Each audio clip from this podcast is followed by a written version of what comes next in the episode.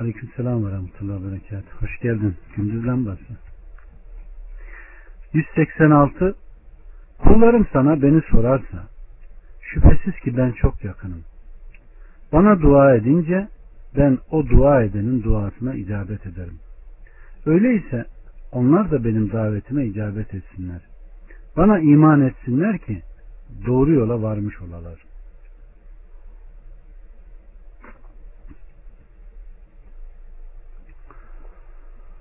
Kur'an-ı Kerim sık sık müminleri Cenabı Hakk'a karşı ona dua etmelerine davet ediyor.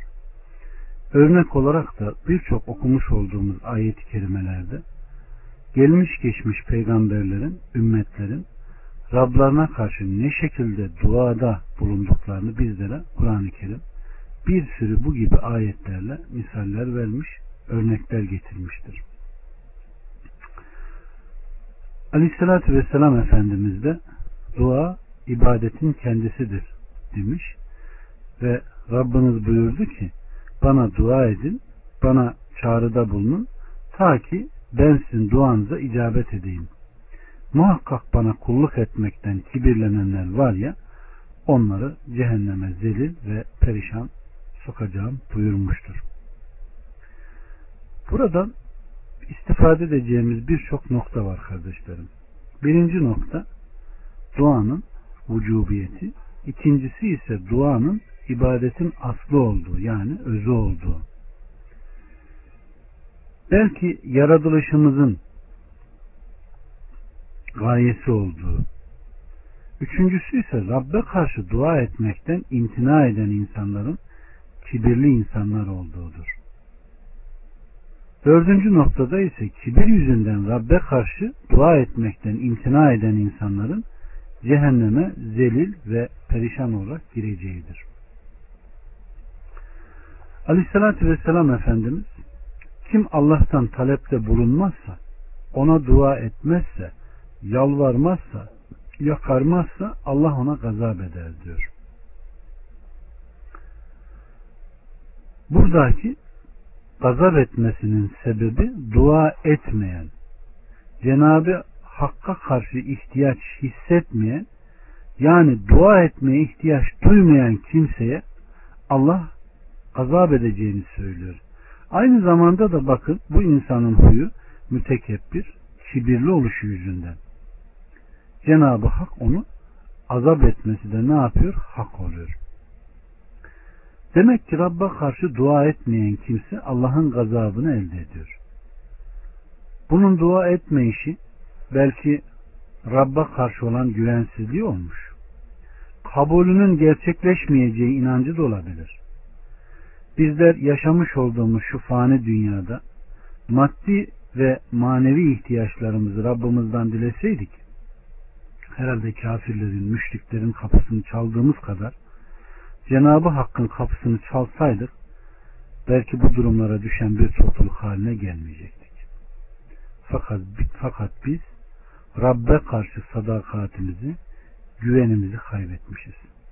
Ona karşı kendimizin de güvenini kaybetmişiz.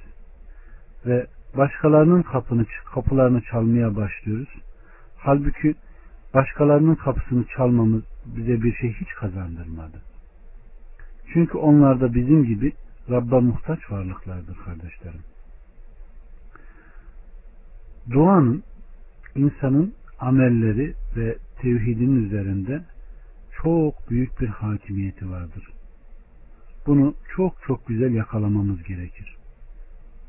Biz bir ihtiyacımızı bir kuldan istediğimiz zaman o kul bazen bize kızar, gazap eder. Yani sizden bir şey istediğin, istendiğinde bu sizi gazaplandırır ama bakın Allah subhanahu ve teala benden isteyin diyor. İstemezsek de gazaplanıyor. Rahmeti görüyorsunuz değil mi? Senin ondan istemeni ve talep etmeni de arzu eden o. Vermeyince, e, istemeyince gazaplanan da o. Kul ya Rabbe karşı ümitsizdir, ümidi kalmamıştır, yeise düşmüştür veyahut kendisi mütekebbir bir insandır yani kibirlidir. Bu ikisi de Rabbin gazabını getirir. Kalbinde zerre kadar kibir bulunan insanlar cennete giremeyecek. Aynı şekilde Rabbin rahmetinden ümit kesen insanlar da ancak kafirler topluluğudur. Bu iki sıfatta Cenab-ı Hakk'ın gazabını getiren sıfatlardır. Allah subhanahu ve teala bunlardan bizi beri buyursun kardeşlerim. İnsanoğlu madem ki ibadet için yaratılmış, madem ki dua da ibadetin aslından, özünden, öyleyse biz buradan Rabbe karşı yalvarmak için, dua etmek için yaratılmış. Onun içindir ki Allah subhanahu ve teala Ey Habibim onlara söyle. Eğer sizin Allah'a karşı duanız olmasaydı, yalvarmanız, yakarmanız olmasaydı Rabbiniz sizi ne yapsın? Siz ne işe yararsınız diye ayetlerini indirmiştir. 187 Oruç gecesi kadınlarınıza yaklaşmak size helal kılındı. Onlar sizin için, siz de onlar için bir elbisesiniz. Sizin nefislerinize hiyanet eder olduğunuzu Allah bildi de tevbenizi kabul edip sizi bağışladı. Artık onlara yaklaşın ve Allah'ın hakkınızda yazdığını isteyin. Sizin için şafahın beyaz ipliği siyah ipliğinden seçilinceye kadar yiyin için sonra geceye kadar orucu tamamlayın. Mescitlere, mescitlerde itikafta bulunduğunuz zaman kadınlarınıza yaklaşmayın. Bu Allah'ın hudududur. Sakın onlara yaklaşmayın. İşte Allah ayetlerini insanlara korusunlar diye böyle açıklar. Bu ayet ile Allah Müslümanlara ruhsat vermiş ve İslam'ın başlangıç dönemindeki bir durumu kaldırmıştır. Çünkü İslam'ın başlangıcında bir kişi iftar ettiği zaman ona yatsı namazına veya uyuyuncaya kadar yeme, içme ve cinsi münasebet helal idi. Ama uyuyunca yatsı namazını kılınca artık bir daha yemek yeme ve cinsi münasebet ertesi akşama kadar yasaktı. Bu onlara çok ağır gelmeye başladı ve Allah subhanahu ve teala bu ayetleri indirmiştir. Aleyhissalatü vesselam Efendimiz sahur yapın çünkü sahurda bereket vardır buyurmuştur. Ve bir yudum suyla dahi olsa sahur yapmayı bizim orucumuzla ehli kitabın orucunu ayıranın ancak sahur olduğunu bildirmiştir.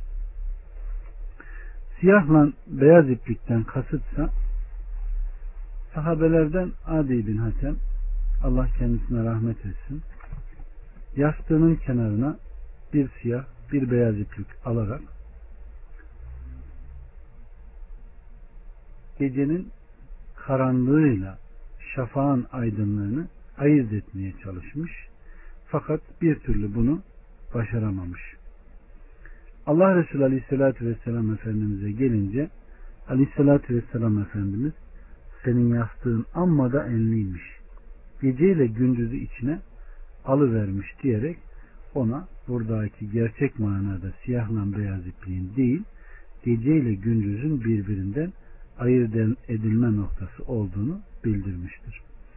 Rabbimiz Subhanahu ve Teala bu ayet-i kerimelerde de kardeşlerim orucun yeme içme ve cinsi münasebetin fecirden ta iftara kadar yasak olduğunu şartlarının bunlar olduğunu zikrediyor ve oruçlunun Aleyhisselatü Vesselam Efendimiz de gıybet eden bir oruçlunun ha aç kalmış ha kalmamış hiç fark etmez diyerek kendisine sevabın verilmeyeceğini ve sevaptan mahrum olacağını bildirmiştir. Oruç ayında Ramazan'ın son 10 gününde ise Aleyhisselatü Vesselam Efendimizin mescitte itikafa girdiği vardır. Bu ayet-i kerimede de dikkat ederseniz itikafa giren insanın geceleri de eşiyle cinsi münasebette bulunması yasaklanmıştır. Ve Allah Azze ve Celle bu Allah'ın kanunlarıdır. Bu Allah'ın koyduğu hudutlardır diyerek Müslümanlara bunu bildirmiştir.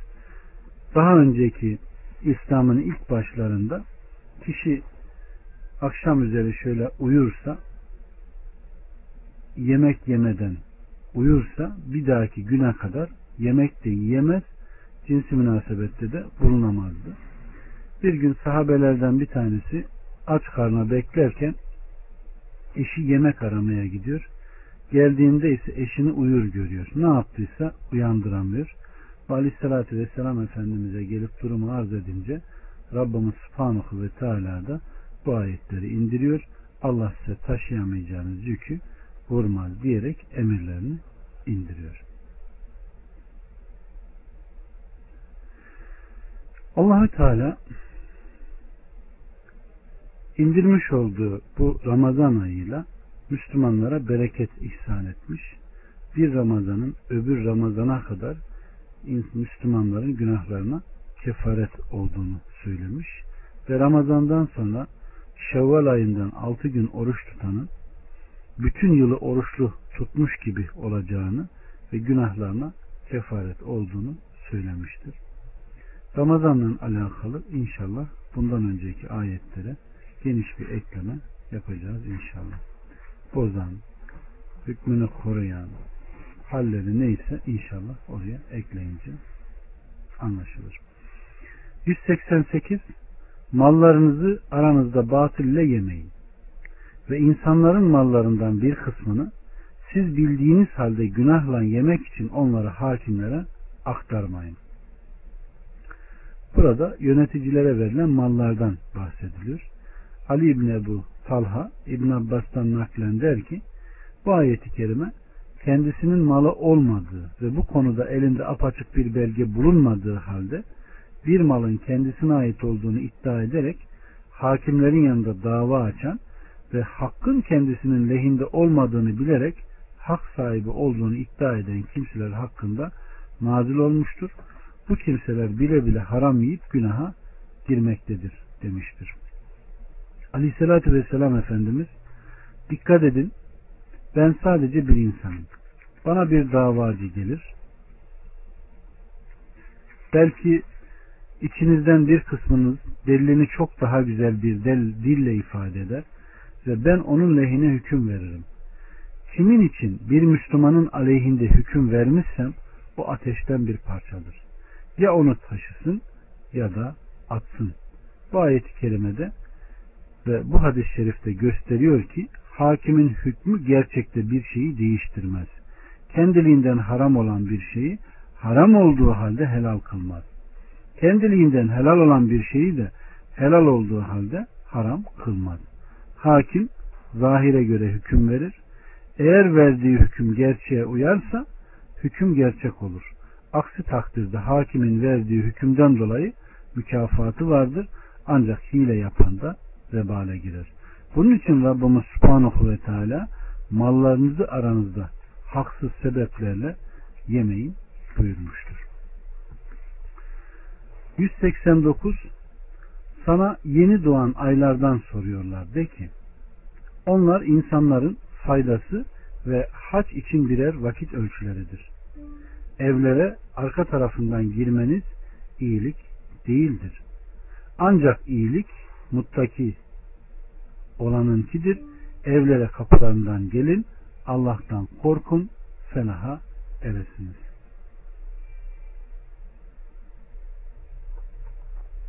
İbn Abbas'tan gelen rivayette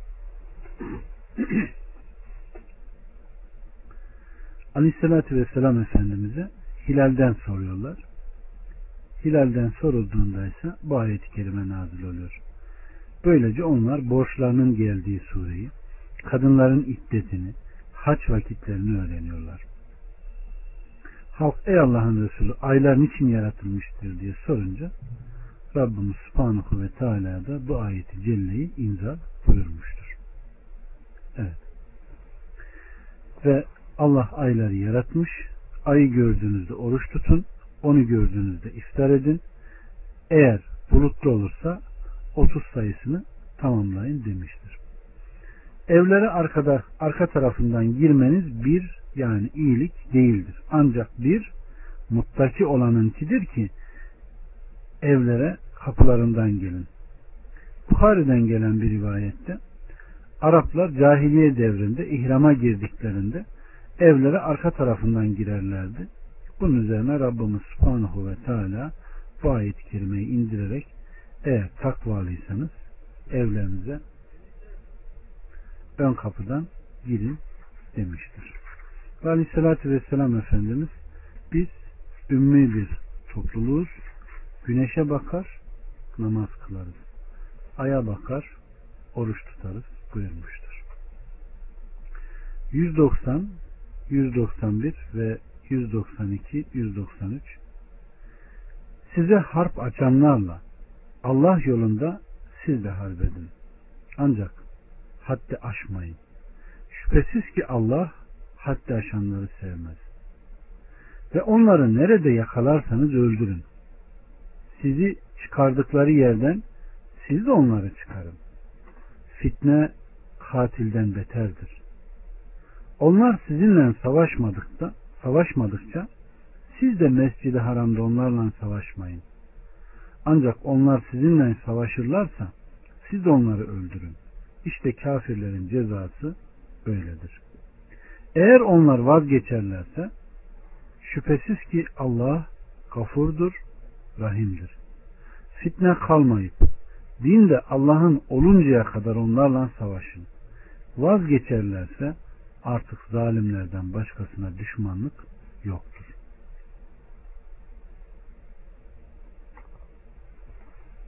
Burada gündeme Allah yolunda savaş geliyor. Ebul Aliye bu ayet-i kerime konusunda şöyle demiştir. Medine'de savaş konusunda nazil olan ilk ayet budur. Bu ayet nazil olunca Aleyhisselatü Vesselam Efendimiz kendisiyle savaşanlara karşı savaşıyor, kendisiyle savaşmaktan kaçınanlardan da uzak duruyordu. Nihayet Tevbe suresi nazil oldu buyurmuştur. Aleyhissalatü Vesselam Efendimiz Allah yolunda ve Allah adına gaza edin. Allah'a küfredenlerle savaşın. Gaza edin ancak aşırı gitmeyin. Kadir etmeyin, intikam almayın, yeni doğmuşları ve mabet mensuplarını öldürmeyin. Evet. Yine Aleyhisselatü Vesselam Efendimiz askerlerini gönderdiği zaman şöyle buyurdu. Allah adına çıkın, Allah adına Allah'a küfredenlerle savaşın. Kadir etmeyin, hatta aşmayın, intikama yeltenmeyin. Çocukları ve mabet mensuplarını öldürmeyin buyurmuştur. Yine Buhari ve Müslüm'ün naklettiği bir rivayette Aleyhisselatü Vesselam'ın bazı gazalarında öldürülmüş kadınlar bulundu. Aleyhisselatü Vesselam bunun üzerine kadınların ve çocukların öldürülmelerini nehyetmiştir.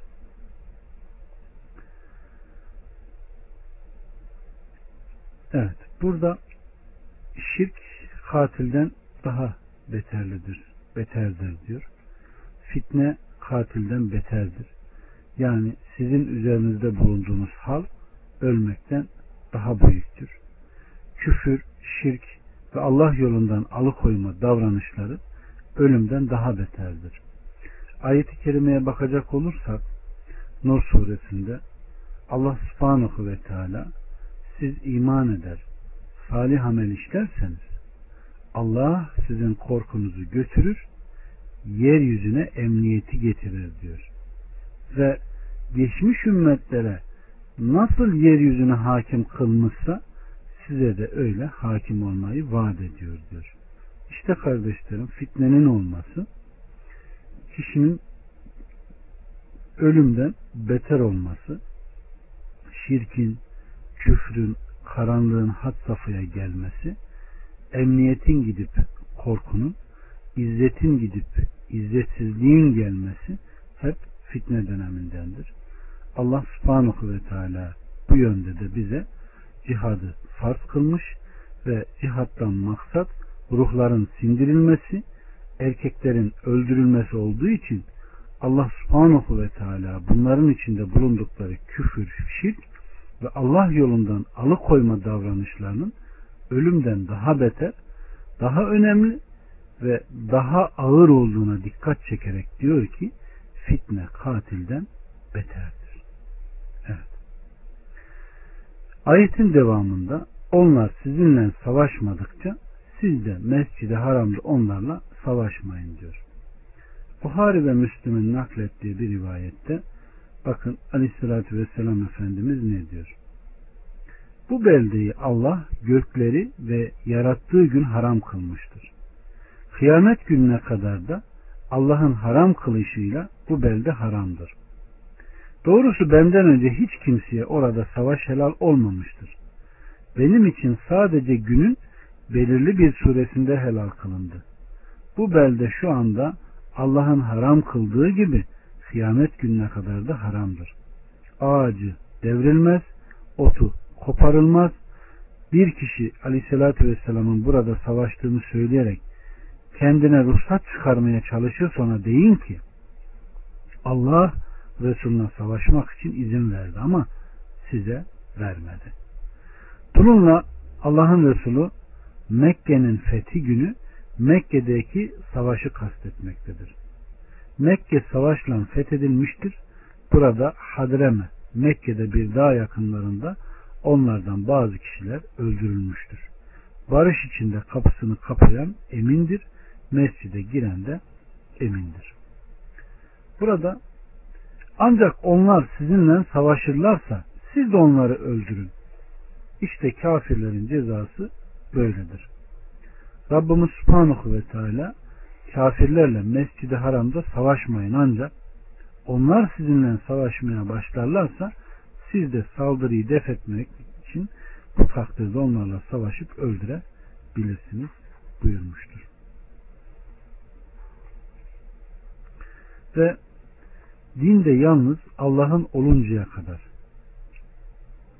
Yani Allah dini bütün dinlere üstün gelinceye kadar demektir ki Aleyhisselatü Vesselam bir sözünde Aleyhisselatü Vesselam'a kahramanlık için, hamiyet için, riya için savaşan kişilerin hangisinin Allah yolunda savaştığı sorulunca Aleyhisselatü Vesselam Efendimiz Allah'ın sözünün en üstün olması için savaşan Allah yolundadır buyurmuştur.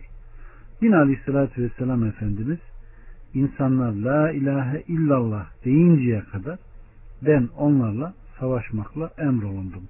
Bunu söylerlerse kanlarını, mallarını benden korurlar. Ancak hak ile olan müstesnadır ve onların hesabı Allah'a aittir. Yani dine girdikten sonra irtibat etme, haksız yere cana kıyma ve evli ve dulken zina etme bunlar müstesna.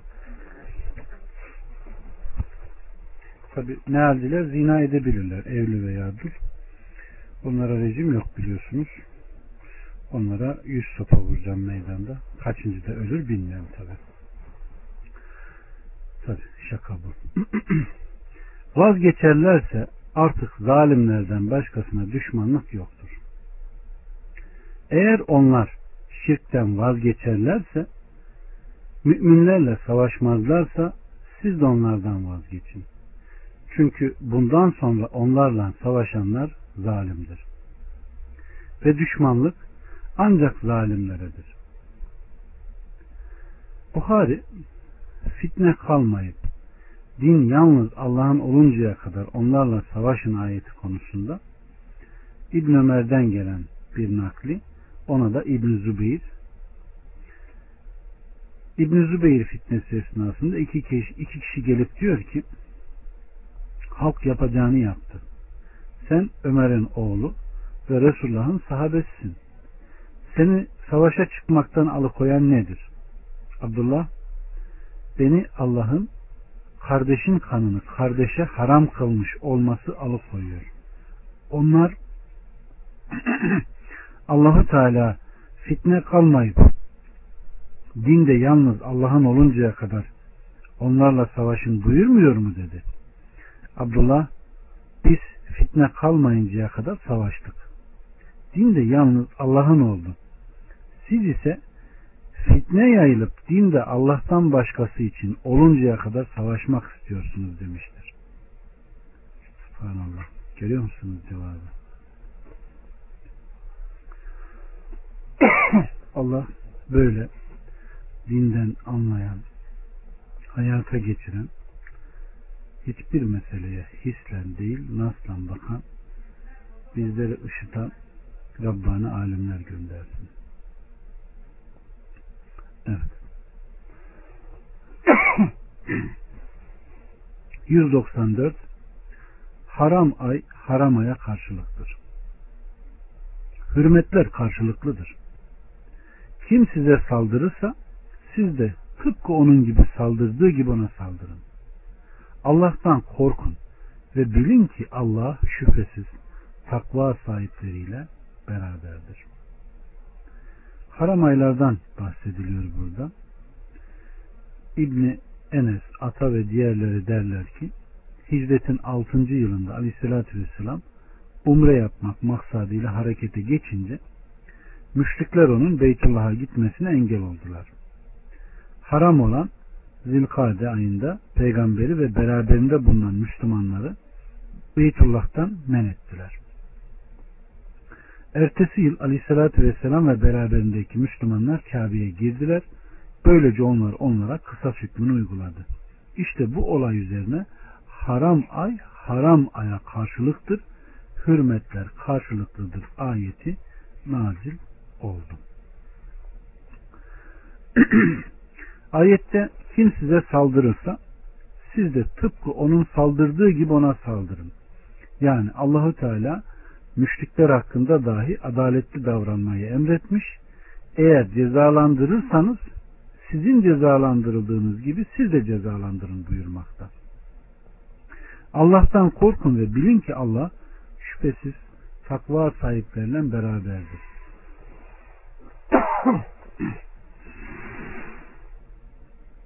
Allah'ın müminlere itaat ve takva konusundaki bir emridir ve ayrıca destekleyerek zafere ulaşacağını da haber vermektedir. Bismillahirrahmanirrahim. 195 Allah yolunda infak edin ve ellerinizle kendinizi tehlikeye atmayın. İhsan edin. Şüphesiz Allah ihsan edenleri sever. Aleykümselam. Meğerli kura var mı burada? Yok bende. Arapçaya bakalım. Allah yolunda infak. Buhari'nin rivayetinde Huzeyfe'den gelen nakilde o bu ayetin nafaka hakkında nazil olduğunu söylemiştir. Ayetin muhtevası diğer ayetler itaatlarla birlikte Allah yolunda infak emretmekte. Bilhassa düşmanla savaş konusunda Müslümanları düşmanlara karşı takviye edecek şekilde mallarını sarf etmeye teşvik etmektedir. Bunu terk etmenin helak ve mahvolmak olduğunu ve bu davranışın alışkanlık haline gelmesi durumunda felaket doğacağını haber veriyor. Sonra da iyilik emre, e, iyilik etmeyi emrediyor ki bu itaat makamların en yücesidir. İyilik edip şüphesiz Allah iyilik edenleri sever diyor. Ve Rabbimiz Subhanahu ve Teala Tevbe suresinde gelecek. Orada bildirmiş olduğu ayetlerde ne diyor? Müminlerin kalplerini birbirine o ısındırdı. Yoksa yeryüzünde ne varsa sen hepsini harcasaydın yine de onların kalplerini böylece ısındıramazdın. Lakin Allah kalpleri ısındırdı, kaynaştırdı diyor. Muhakkak ki o azizdir, hakimdir diyor. Ama devam eden ayetlerde unutmayın ki diyor kafirler de birbirinin dostu. Unutmayın ki onlar da birbirleriyle ne yapar? Yardımlaşır diyor. Bu ayet-i kerimelerde Rabbimiz Subhanahu ve Teala kaynaşmayı emrettiği gibi paylaşmayı da ne yapıyor?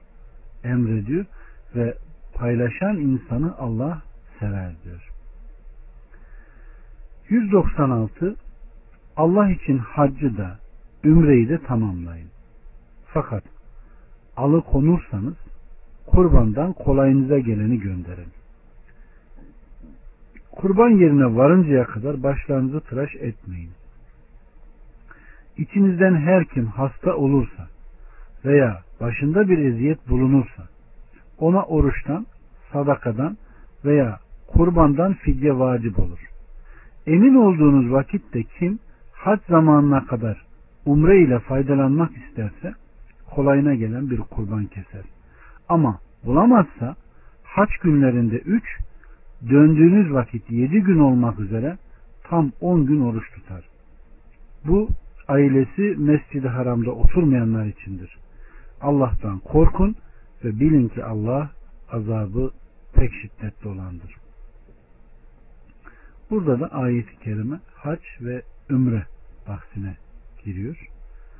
Bu da biliyorsunuz Aleyhisselatü Vesselam Efendimiz İslam'ın şartlarını sayarken Allah için beyti hac demiştir.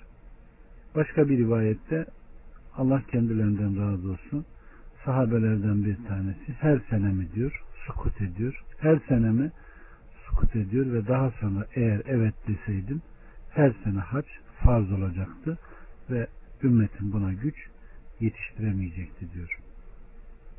Evet. Allah subhanahu ve teala orucun ahkamını zikrettikten ve buna bağlı olarak cihadı anlattıktan sonra burada da haccın menasikini anlatmaya başlıyor.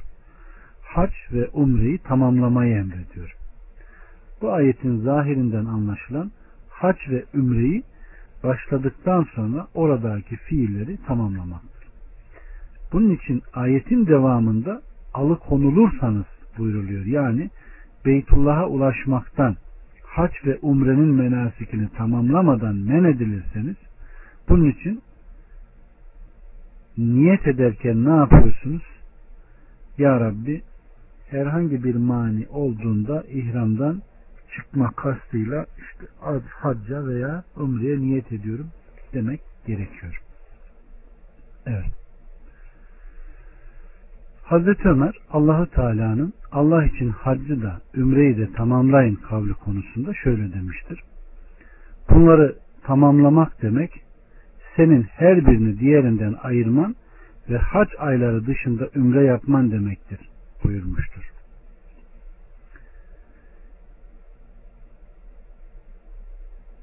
İbni Avun Kasım İbni Muhammed'e şöyle diyor. Hac aylarında ümre yapmak tamamlamak değildir. Ona ya Muharrem'de ümre deyince o bunu tamamlama olarak görüldü demiştir.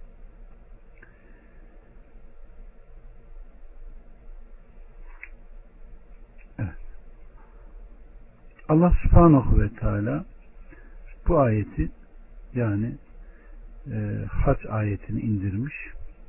Aleyhissalatü vesselam Efendimiz bunun menasikini benden öğrenin bunun menasikini benden öğrenin, bunun menasikini benden öğrenin demiş ve haçtaki yapılacak bütün ahkamı saymıştır. 197 haç bilinen aylardır. Her kim o aylarda kendisine haccı farz ederse artık haçta kadına yaklaşmak, günah işlemek, tartışmak yoktur. Siz ne hayır yaparsanız Allah onu bilir. Bir de azık edininiz şüphesiz ki azığın en hayırlısı takvadır. Ey akıl sahipleri benden korkun. Evet kardeşlerim bu da haccın erkanını gündeme getiriyor. Yine 198'de Rabbinizin lütfu keremini aramanızda bir günah yoktur. Arafat'tan geri döndüğünüz zaman meşari haramın yanında Allah'ı zikredin. O sizi hidayete ulaştırdığı gibi siz de onu zikredin. Nitekim siz bundan önce sapıklardan ediniz. 199 Sonra insanların döndüğü yerden siz de dönün ve Allah'tan mağfiret dileyin. Şüphesiz ki Allah gafurdur, rahimdir. 200, 201 ve 202 Hac ibadetinizi bitirince atalarınızı andığınız gibi hatta daha kuvvetli bir anışla Allah'ı zikredin. İnsanlardan öylesi vardır ki ey Rabbimiz bize dünyada ver der. Onun ahirette nasibi yoktur. Kimi de ey Rabbimiz bize dünyada iyilik ver, ahirette de iyilik ver. ve bizi ateş azabından koru der. İşte onların kazandıklarından nasipleri vardır ve Allah hesabı çok çabuk görendir. 203 Sayılı günlerde Allah'ı zikredin. Kim iki günde acele ederse ona günah yoktur. Kim de geri kalırsa ona günah yoktur. Bu takva sahibi olanlar içindir. Allah'tan korkun ve bilin ki şüphesiz siz onun huzurunda toplanacaksınız.